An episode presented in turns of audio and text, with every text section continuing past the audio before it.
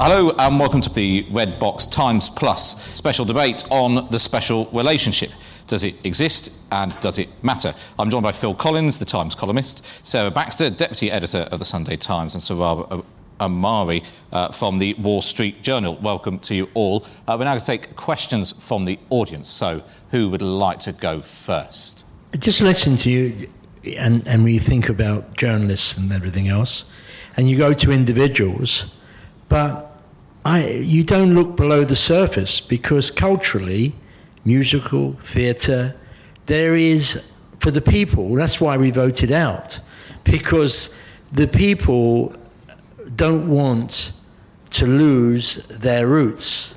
And it doesn't matter if some individual is in this position of leading the country for a few years. I don't think it can fundamentally change that relationship, the Anglo Saxon. may be in decades to come, when the Spanish take over loads of America and we may change here a bit, but it's going to take a long, long time. I don't know if you agree with that. Well, I think you make a very good point. I think there are very deep-seated ties that bind, and uh, they, uh, you know, they go right back to the um, the idea that really the immigrants to America came from Northern Europe. Now, in fact, that's not actually true. Immigrants from America have come from all over the place, but that, that, that, somehow or other they're seen as the, the kind of founding father type of immigrant. And so that's been around for centuries. And I mean, there is, I mean, to some extent, to get kind of complicated about it, I mean, I have a, um, a, a good friend who's African American. She came on a trip to Britain, and people are always asking her, Where are you from? and she, you know, like, well, she's from America. She said, no, but where are you really from? Well, actually, her family had been in Virginia for 400 years, and, uh, but she just had a rather different American past. Um, so she was floored by that. You know, we might say, oh, well, I'm originally from the Caribbean, or I'm, you know, but actually, America, it um, is a genuine kind of melting pot of people from all over the place. But that kind of white Anglo Saxon Protestant is how America sees itself at its best. And that's where we have these very close links. And I think we regard America as our cousins. We do share. What you say about popular culture is absolutely true. And uh, I'm sure it will outlast the Trump presidency, but I'm sure he wouldn't want to destroy that either. I'm sure he feels that very viscerally. He does claim he's Scottish. He claims, but he's actually Drumpf or something, isn't he? As um, John Oliver says, he's dad was German. I think we, we've got a tradition of always exporting our worst, undesirable people. half of, lots of them went to Australia, and the Pilgrim Fathers were left Britain not because they weren't fleeing from religious persecution, they left because they wanted to persecute people. And that's, and that's what they went to America for, so they could get on with their lives of being really, really horrible. And they've set up America upon that basis, and they, have now got the, spa- the, space to do it. Um, there's a fascinating exhibition in Ellis Island of uh, immigration into the United States that shows that the communities have barely strayed from the first place they went to ever since they arrived. So they arrive from Europe in large part, and they go to the Germans in the Midwest, and they, that's where they end up, and they've stayed there. And the pattern of immigration has been the same mm. for a couple of hundred years. So people put down those roots very very quickly. And it, very, it takes a long time to change. I'm always saying this about the analysis of politics, which is your point, which is that news has a bias towards, in the title, the things which are new, the change, because that's interesting and that's what we do. That's what news is all about. But at the same time as there's a big change, there's always things going on which are the same as they've always been. And any political moment is comprised of the two things at once. And it's very easy to forget the things which are enduring in any political moment because the change is so fascinating. And the European Union was a good case in point. I mean, all my family in Manchester we just wanted to get rid of it because they thought, well, I'm British, not European. It was a, sim- you know, it was a simple, roots-based mm-hmm. thing. Well, I think I have, I have uh, some kind of special insight into this because I was, I'm an, Amer- I'm an immigrant to the United States. I was born and raised in Iran. moved to the U.S. when I was 13, about to turn 14. And I guess w- w- what I love about the States is the fact that the, that the baseline culture is a relatively simple, right? In other words, you to assimilate, you just have to play by a set of common rules and, and work hard at its ideal. Um, and I and I worry about that eroding. But the, the the the sense in which I worry about it isn't just oh Trump xenophobic and, and, and hostile to immigrants. There's certainly some of that, and that's been a constant strain in American history with every new wave. You know, the Irish, oh, the Irish are coming, and then Lithuanians and Jews, and blah blah blah blah blah, and and, and, and some backlash. But but somehow that that that, that assimilation uh, process has has broken down in part because the welfare state has become the welfare net has become too thick and therefore communities don't have to get out of their bubble and learn the language and hustle in the way that earlier generations did. And that potentially then also creating resentment among among uh, kind of the older sets of, of, of immigrants. So um, in other words i worry about what, what, are we becoming like europe in that regard right? Which is um, where it's always harder to, to assimilate. It's very interesting the, the difference between the rhetorical idea of identity in America and the, and the reality. I mean, my wife's family are Indian, and they always crave going to the United States, where to be an Indian American is, is an accepted identity, the, that dual identity, the hyphenated identity that Americans allow you to have. Um, as you were saying. Yet, by the same token, most ethnic groups do worse in America than they do in European countries economically.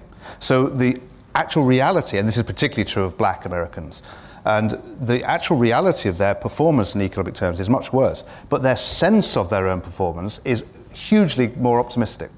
So there's a feeling. America is a mood and a feeling as much as it is an achieved reality. And they rhetorically think this isn't a remarkable place, and all the Indians I know want to go there. Mm-hmm. Even when presented with the evidence, they'd be far better off living in West London. Hmm. When you I get your when you get your spreadsheets out over Christmas dinner and say you don't want to move there. That's right. Yeah, yeah. Because we also have the the extraordinary immigrants, the you know the the Google founders and the, mm. and the people who.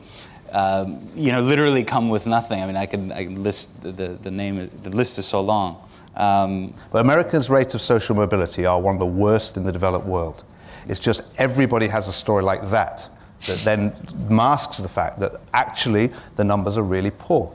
Hmm. American social mobility is a myth. It's much worse than France and Sweden and Denmark and Britain.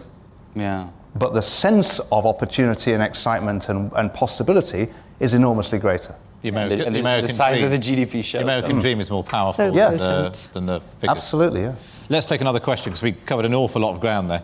Uh, oh, you've not still got the mic. Yeah, let's go to the second one. We'll work our way. But I promise we will get to. Uh, we'll try and get to everyone. Um, after the uh, slander that uh, Laura Kuenssberg faced when she asked um, Trump about the, uh, his alarming beliefs in the uh, joint conference with um, Prime Minister May, um, what will this kind of response and the treatment that uh, she faced, will this affect um, journalism in terms of holding Trump and holding leaders accountable? How do you think it will affect that?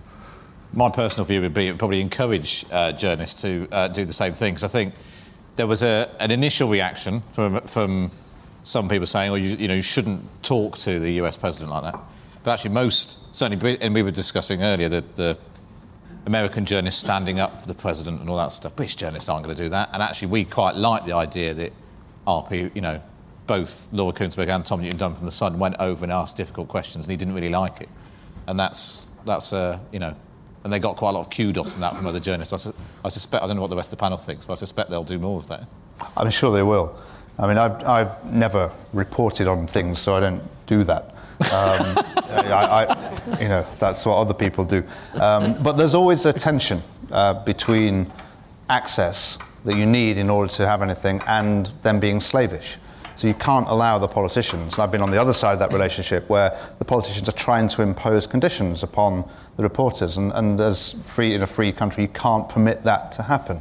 So there's always a trade-off there that has to be raised. But I thought, you know, Laura Kuenssberg, John Sopel had his uh, set to with uh, Trump in a press conference the other day as well. It's just making a, a star out of BBC reporters at the moment, isn't it? And there's nothing that TV reporters like more than being at the, the story suddenly being about them. Mm. I mean, normally what happens at these press conferences is the, uh, particularly with when it's just the Prime Minister, all the TV journalists have their seats reserved at the front row and they all have their cameras filming them asking essentially the same question so that they can then cut the clip of them into their package to show that they were the one who asked the question. So it's very annoying for print journalists because you just assume we've just used up three questions and you've all just asked exactly the same thing. Uh, but that's, a, that's an entirely separate point. Uh, I, I, I, do, I do think that the American journalists are a bit too much in danger of being in love with the, the, the story's all about them. And I, I would say that although I think it's great that the BBC stands up for itself, and I admire Laura Kuenssberg and John Sopel, and they're doing a great job, and long may it continue the story is not about the BBC. It is not about media. I mean, I loved, I laughed like a drain over Melissa McCarthy and her impersonation of Sean Spicer on Saturday Night Live. mm Nobody loved that more than journalists because, you know, we're the stars in the room. And, but, you know, let's not let it go to the head. What I love about journalism is a cat can look at a king and we can just say what the hell we like. But even then, it's not about us. And actually, there's a, lesson from both Brexit and Donald Trump. It's when a sort of media elite bubble just turns in on itself and closes that off to viewers or readers or yeah. voters. That, well, that's when that, not, not that, that it, not that it did. I mean, most of the press was for leaving the European Union, so it didn't do that.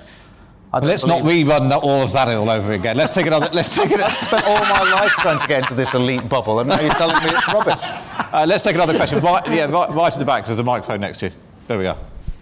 Hi, I wanted to ask a question about soft power. Um, you know, you talked a lot about the culture and the, and the fact that you know we're quite aligned in terms of interest and all of that. But um, you know, looking back over the length of the special relationship, how much does soft power have as kind of a value at the very early days, and potentially as that's waned and continues to wane, will that have a big impact on the soft, on the special relationship?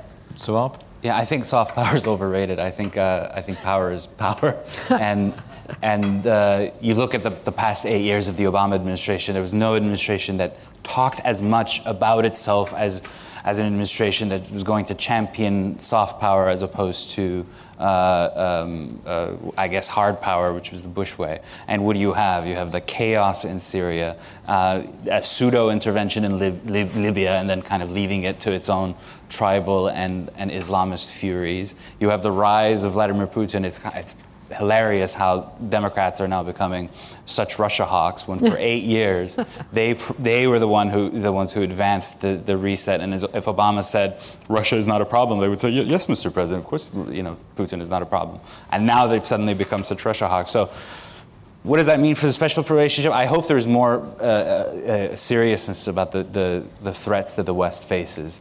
Um, and I worry, obviously, about Donald Trump uh, talking about NATO being obsolete, but I also think that he has a point when he says that European uh, countries, besides the UK and Poland and Estonia and Greece, should begin to meet their pledge of spending at least 2%. Uh, of GDP on, on defense when you have the rise of Russia as, as this aggressive new power and you have the chaos that surrounds Europe's peripheries from uh, from the Baltic Sea down to the Middle East and then across North Africa. Um, it's, it, it is not a it is not a unique Trumpian thing to demand Europeans to do this. Successive American administrations, Democratic and Republican, have been saying the same thing. So I thought it was very disappointing when uh, Jean-Claude Juncker said uh, we should we should resist American bullying on this defense spending stuff. And similar notes from Angela Merkel, who said, um, well, defense isn't all about. We, we also do international aid and climate change help. You know, whatever. It's like no, you know, we're, you're, you're facing Putin. Um, you know development aid doesn't help in that regard. So no, soft power is, is just uh, kind of nonsense, more or less. well, I'm going to disagree a little bit. Um, because I do think there's an idea of America which is out there in the world, which is a cultural idea, which is an export, which is the only form of American imperialism that will ever last, because it's based on an idea, which is which comes through cultural exports. It comes through tele- it comes through film, very largely, and it comes through television, it comes through music, and these things do matter. They obviously they don't lead to geopolitical change, except that they sometimes can prepare the ground for it. The Cold War was not essentially won in the Vienna Summit 1961. It was won because the luxury goods in the shops in West Berlin were gaudier and more expensive and better than the, the goods in the shops in East Berlin. And that's not just about production values on handbags, it's also an idea. And I've often thought Coco Chanel is an underrated political player because the idea of luxury and of um, enterprise and all the ideas that, that are important to the cultural sense of America are exports. And all around the world, people find that either the devil, the lifestyle to be avoided, or something to be emulated. So, I, I, in that sense, I think soft power is an important component. But that's not a federal government function. We, Oh, we I do that anyway. that. So the best thing the U.S. can It, it may well be now with this, this president. Let's take another question. Gentleman here, his hand just shot up with a green tile. Thank you, uh, Joe Dulger, Vice Chair of the US UK John Adams Society. My question is uh, John Major, so John Major, former Prime Minister, made a speech yesterday and he talked about when the UK leaves the European Union, that will in turn make us less useful to the United States. Do the panel agree with that? Sarah. Uh, well, there's. It's a bit of a convenient myth that you know it's much easier to deal with if you're American that it's much easier to deal with one bloc called Europe. It wasn't like that anyway, even when we were in the European Union. I mean, having been a reporter out there during the Iraq War, I mean they found it us much easier to deal with than any other European partner.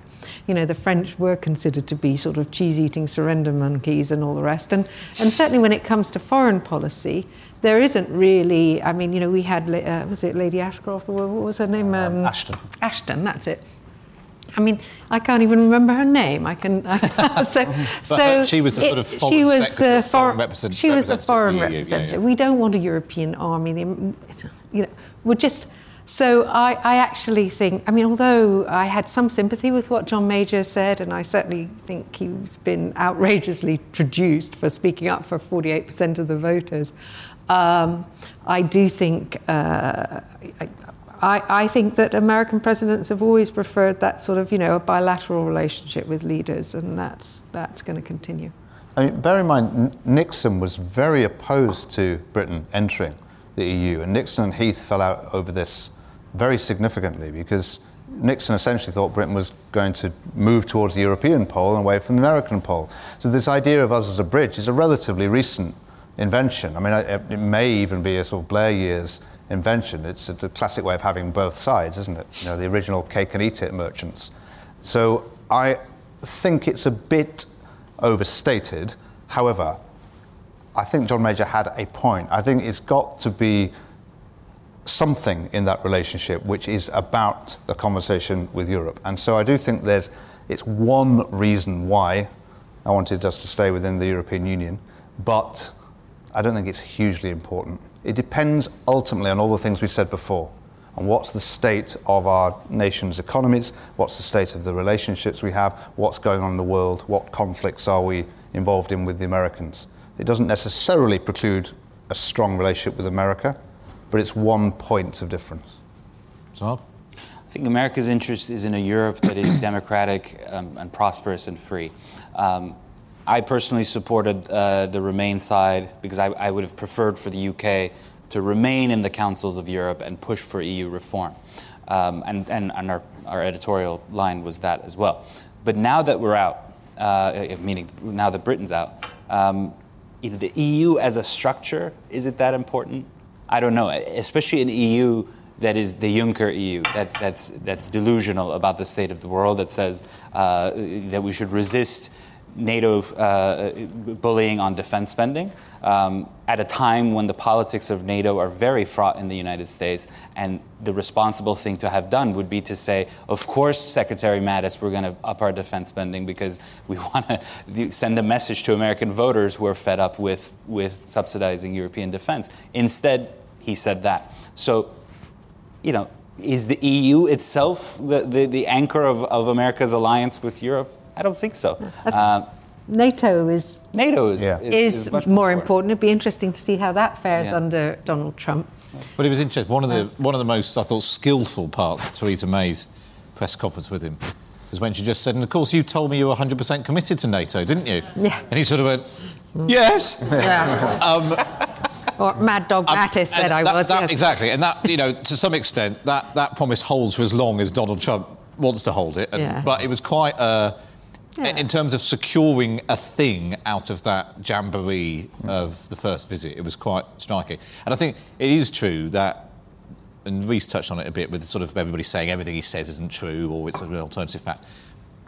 Successive US presidents have said that other countries aren't paying their way into NATO, and it's, it's Yeah, actually it's a, a perf- fact. it's a perfectly reasonable point Yeah. for an incoming US president to say, "I'm going to have another go at this," um, but it just gets because it's him saying it, it's Yeah. seen as some, something dreadful. Let's move on and have a, another hand shot up there, the gentleman there with the glasses. Yeah. Is the special relationship that relevant anymore?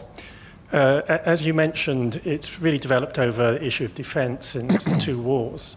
And the target, I guess, was the Soviet Union. Now, you could say that Russia is now a paper tiger. It's got an economy the size of Italy. And that what is of real concern to America is China. China is a much bigger economy. It's growing very rapidly. And it its posture is goes to the heart of the Trump supporters in the middle of the USA. So, you know, what is the point of the special relationship, if you like? Certainly to America and even to us. We'll start with you, Sohrab. Where- Sure. Uh, no, China is important, but Europe is important as well. Uh, uh, there's the, the America's economic relationship with Europe dwarfs any other economic relationship with have. So we have. So um, if Europe is destabilized, whether that's because of, of another massive refugee flow or uh, President Putin sending little green men into Estonia, that, that affects European stability and prosperity, and that affects American interests as well. And the fact that Russia's economy is weak doesn't make it any less of a threat. In, in, in fact, it could make Putin more likely to do uh, aggressive nationalistic type moves. Um, so the dimension that I worry about Trump is some of his, his, his own personal assessment of Putin. Um, so he's right when he says to Europeans that you should spend more on defense. Um, but I, I, do find I, I, find it distasteful and, and, alarming when he says, you know, he was interviewed after the Super Bowl and uh, or before the Super Bowl, and Bill O'Reilly asked him, you know, Putin's a killer, and he said, well, well, so are we. You know, we're not so innocent. And so, in the sense that he doesn't see the kind of qualitative moral difference between, you know, this liberal democracy that he leads as the leader of the free world and Putin's thugocracy. Um, and so that that's but but where again where I see uh, some reason for hope is the fact that Jim Mattis, the defense secretary, H.R. McMaster, the national security advisor, um, even Rex Tillerson, the, the secretary of state, who everyone thought would be Putin friendly because he was a, an ex uh, Exxon executive, have turned out to be conventional minded about the nature of the Russian threat. So, as important as China is, I, don't think the, the, uh, the America's security interests um, in Europe and the Russian threat are going away. Just because I'm conscious of trying to get as many questions as possible, let's take another one over there. I'm, sure this was, I'm not sure this is something that you touched on earlier, we didn't fully explore, but I wondered do you think it was right for Theresa May to offer Trump a state visit so early on in his presidency? Excellent question, which is on my list and I hadn't asked yet. So let's start with you, Phil. Yes. Um, I thought that the scramble to go there so quickly was a bit unseemly and a bit pointless. Blair was well down the list of people who went there, so were every other Prime Minister. It's not actually a big thing, the order everyone goes in. I don't know why it's become so important. Um, is, it, is it more so, though, with an unconventional personality like Donald Trump, actually getting in the door first, becoming his first best mate? I don't think you do become his first best mate, though. Really, even though he held her hand. He did. but he, he, was falling. yes, but it's because he doesn't he like stairs, which is the weirdest story. For the reason you gave before, that nothing necessarily will, will stick for yeah. long. So I thought it was a bit a bit peculiar and a bit needy, but. Britain and America need to have a relationship, and uh, there's, uh, you, you, look back at the list of people who've had state visits to Britain, and they're, they're incomparable to the democratically elected president of the United States of America. So yes. I, yeah, I just wondered as a negotiator whether we just didn't hand over literally our crown jewels a bit too early because it was Trump who'd made it clear that he wanted to see the Queen. And that you know he particularly wanted to bring his family over, and his mother would be so proud of him. The idea, the idea that we're the Queen. so we just had honestly, I, mean, I, don't care about embarrassing the Queen. I mean, you know, I. she's had to have all the appalling yeah. old waxworks, as Charles called them. You know, the, the sort but of. That. Isn't, but I do think we, we should kind send of just her over there we just gave it away slightly too early in the we negotiations. Could have, she could have invited him to come to the UK with the state visit unmentioned. It's a sort of behave yourself. Exactly, you know. See the Queen. Yeah, let's You just can go hear you say you're bar. behind yeah, NATO the top bar, 100% and a few more things like that. Take you and to you Madame can see the Queen. Swords. Just leave you there. Tell you to stand still. Uh, you know, to, to coin a phrase, it's the art of the deal. I'm not sure we handled the deal, but I certainly see no objection in having the American president here. Well, And so, Mark, isn't the difference between some of the other controversial figures who've been before that that's a, it was a bit of soft power? It was trying to bring them in to the British view of the world, and it was a sort of coaxing them in. Whereas instead, it looks a bit like we've rewarded a guy who fought uh, an election campaign. Which goes against those British values, and he's suppo- like as you were saying before, he's supposed to live against a higher standard Uh, than Putin or it was a bit like giving um, Obama the Nobel Peace Prize before he'd Before done he'd ever done anything. it. You know, Really know let's what- just what sort of person he's of gonna be give like. it a mo. Yeah. No, but he's, he's the president of the United States, and and because we have the special relationship, I think it's perfectly fine to invite him. I do find in some of the the protests, you know, I live in West London, and I and I've I, I see these signs, you know, um, because Trump's president, you know, come to Hammersmith for a, a, a gathering against uh, racism and imperialism. I'm just like.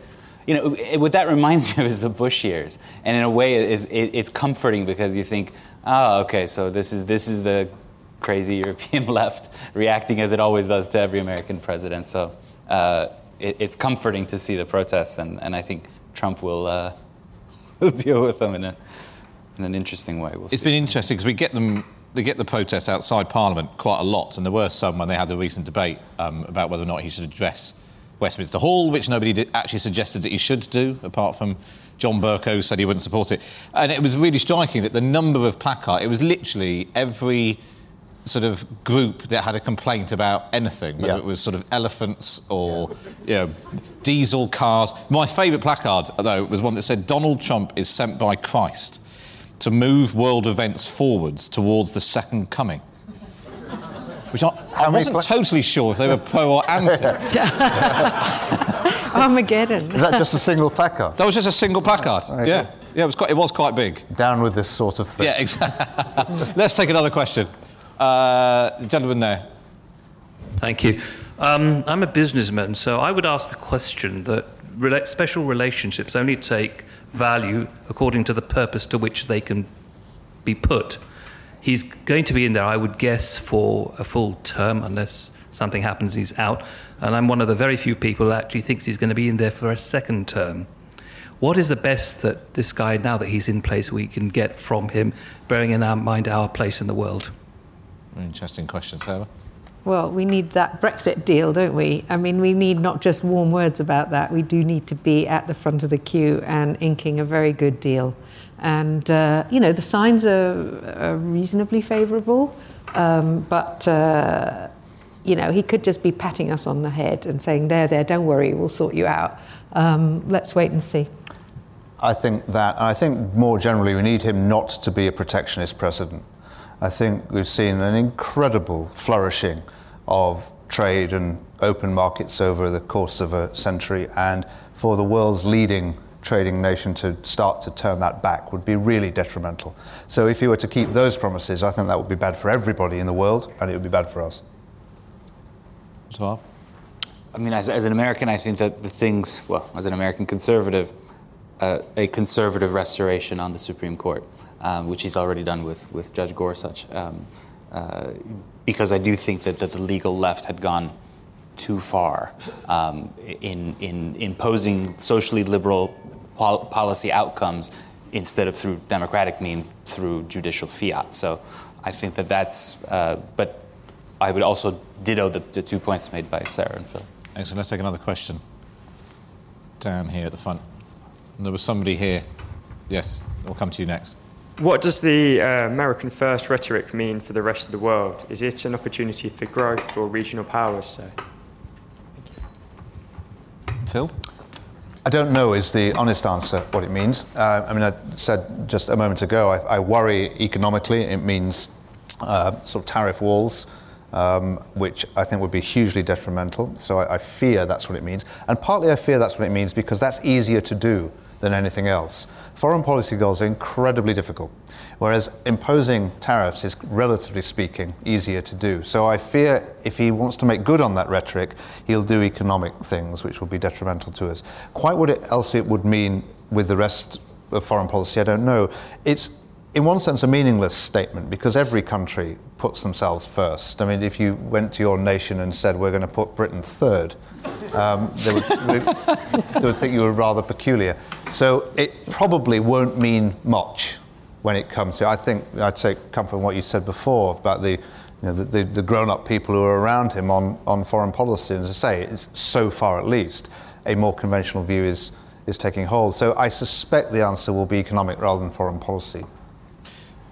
One question that um, sort of I think follows on from that a bit is that he's come in painting this very dark picture of how awful America is. But actually, the economy is doing pretty well, unemployment is low. And you could draw a comparison, if you wanted to, to what happened in 97. What New Labour inherited, mm. they painted a very bleak picture of the country, but they inherited an economy on the up. And so, could he do not very much but reap the benefit of the fact that the US economy is, is doing well. Very, and, and, then ta- yeah. and then essentially, I mean, he's already doing this, but take yeah. the credit. It's going to be very interesting, though, because at some point you have to pivot from it's a terrible place, which is why you need me to fix it, to I fixed it and now, and now it's a good place, but it's not so good that you can risk the other side. And so he's got to go through that political journey, which all politicians go to. And if he is, does want a, a second term, he'd have to get to the point where he said, I've done a lot, but there's still a lot to do. And that requires an atmosphere of hope and the thing that's very different from Blair, 97, or from Obama, were they came to power because things were wrong, because you don't get elected unless things are wrong, but they came in an atmosphere and ethos of great hope. Fairly unspecific and vague hope and aspiration, but hope. Trump doesn't come in that ethos at all. He comes in a sense of this world has gone really wrong, and it takes somebody, somebody kind of nasty to turn it around. Uh, when Obama came in, and that was the period that I was also living in Washington, um, I think we've kind of forgotten what it was like at the time to suddenly have that crash just before he became president. I mean, you, there was real fear that you'd go to the ATM and you wouldn't be able to get your money out. And, you know, all those ha- sort of hasty protections for people with cash funds, you know, were sort of brought in. And the housing par- market also slumped. And, uh, people really lost their shirts then. And at the time, there was a lot of just, okay, steady as she goes, let's just see if we, you know, and then we have these trillion dollar deficits, but let's see if we can get our lives back to some sort of normality. Obama did sort of bring things back to normality. And now people feel really angry. They're not scared like they were anymore, but they feel really angry about what happened a few years ago. I think that's similar here. And uh, uh, was one of the themes that you, one heard coming up again and again with Brexit. And you know that sort of sense that somehow the American people weren't being looked after properly, and that maybe other groups were being looked after more favourably than they were. That they had suffered, they had got really scared, and they never wanted that again.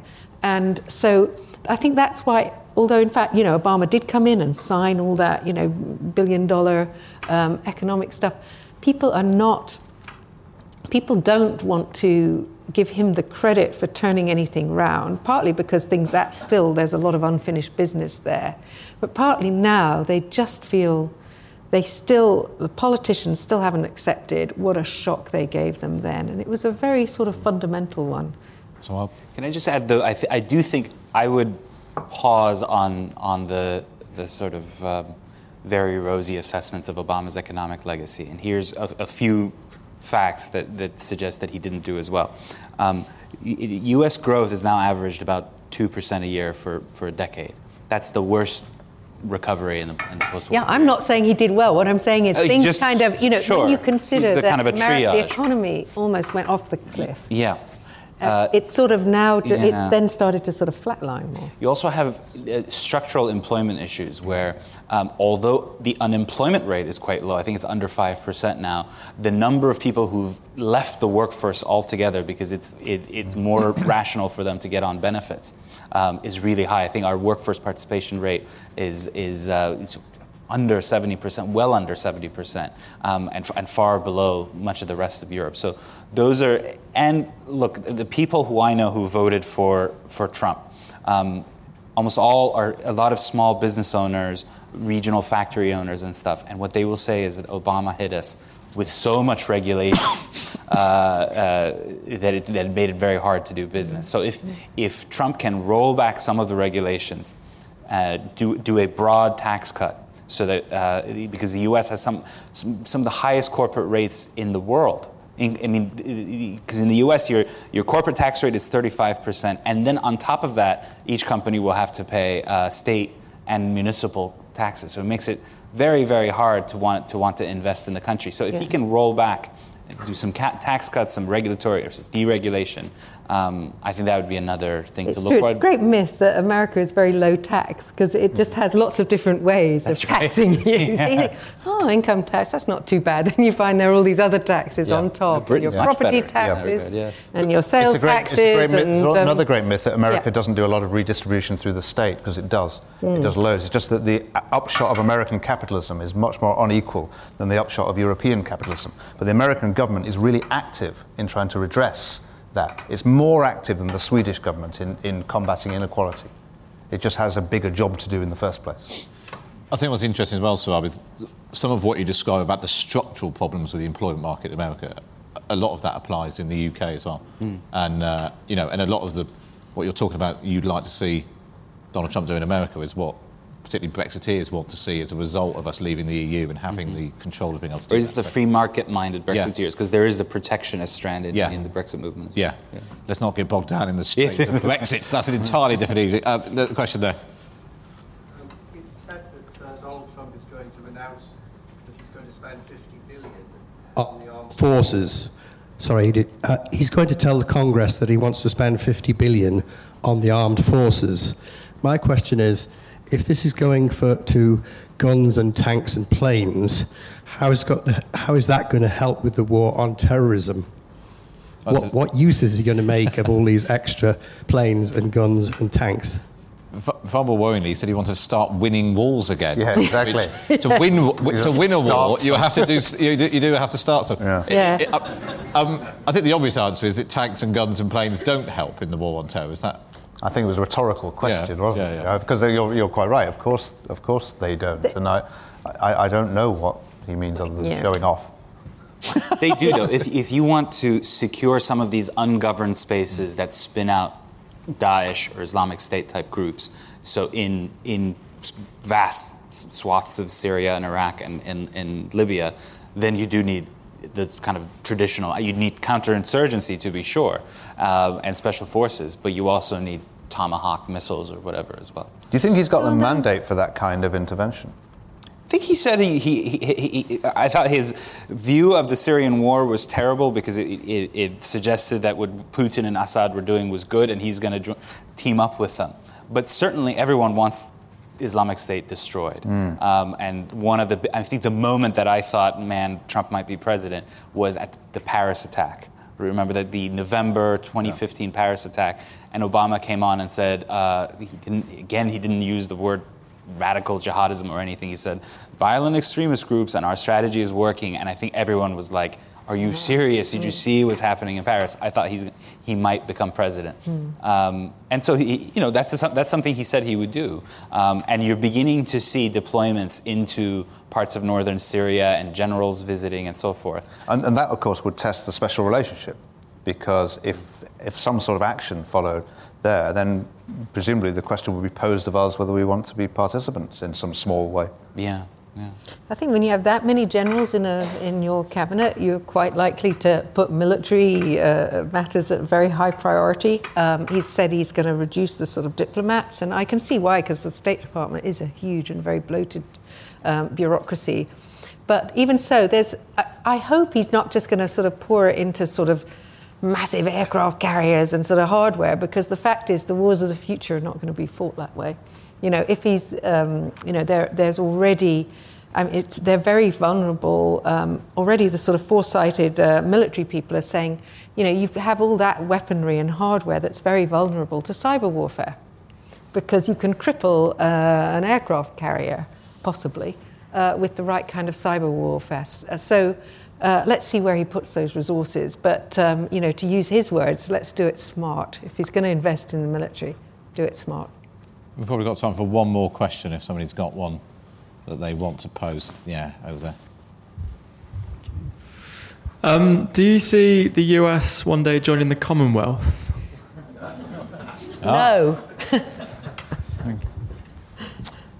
I think it's unlikely.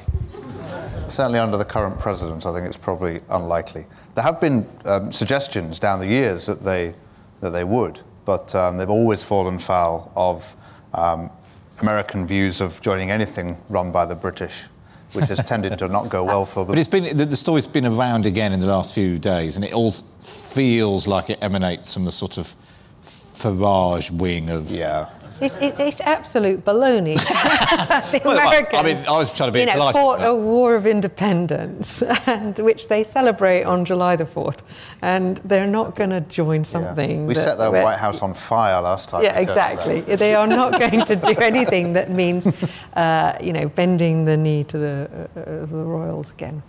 However much they No, love them. all we're going to sort of- send them is Nigel Farage. That's it. Yeah.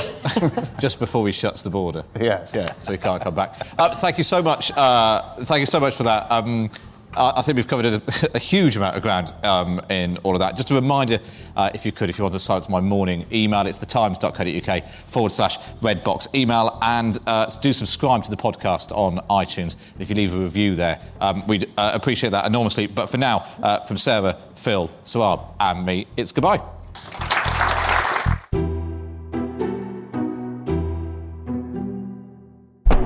Thank you for downloading. To discover more, head to thetimes.co.uk.